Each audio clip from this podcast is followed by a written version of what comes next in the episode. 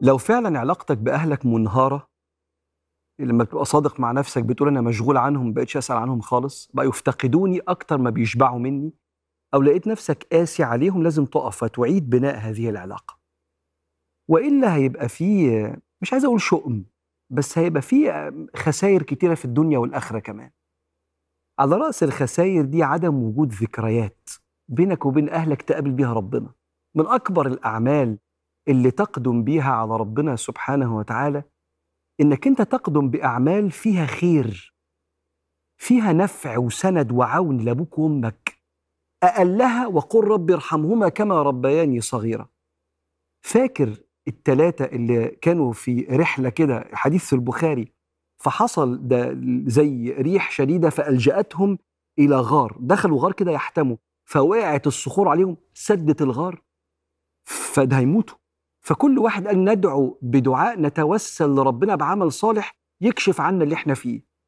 فأول واحد قال يا رب احكي لك القصة كده باللغة البسيطة قال يا رب أنا كان عندي أبوين شيخين كبيرين وكنت لا أغبق قبلهما أحدا قبلهما يعني ما كنتش بشرب حد اللبن كان يروح يحلب الشاه وبعدين يجي يشربهم ما كنتش شرب حد قبلهم. أول ناس أفطرهم قبل ما أفطر أنا وعيالي أبويا وأمي. فراح الصبح علشان يشتغل بعد الفجر كده عقبال ما الأب والأم يصحوا فاتشغل في شغله بعيد. ولما رجع باللبن لقاهم ناموا الظاهر نومة الظهرية اللي اسمها القيلولة. ففضل واقف قدام الأوضة كده حتى يستيقظا وما فطرش حد ولا هو فطر عشان أبوه وأمه هم اللي يفطروا الأول ويضمن إن هم يشبعوا. فلما استيقظ شرب اللبن فاللهم إن كنت فعلت ذلك ابتغاء وجهك ففرج عنا ما نحن فيه. فانفرجت الصخرة.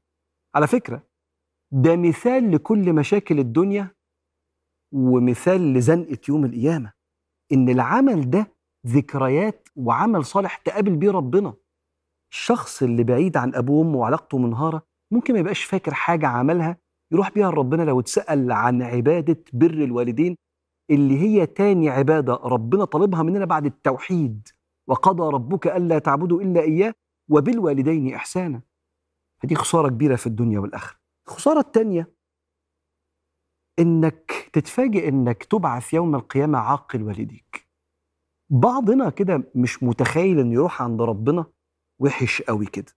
آه لا إحنا ممكن نروح عند ربنا نتفاجئ وبدا لهم من الله ما لم يكونوا يحتسبون.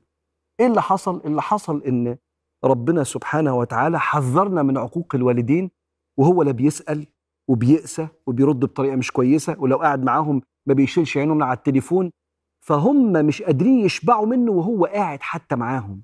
وامه وهي عندها 60 70 سنة بتروح للدكتور لوحدها وأبوه عايزه علشان يبقى جنبه يسنده وهو خلاص كبر في السن هو مش فضيله مش مثلا إيه متأزم في رحلة البحث عن الرزق والأولى الأهل برضه لكنه مش فضيله فيتفاجئ إنه عاقل والديه يوم القيامة ثلاثة لا يكلمهم الله.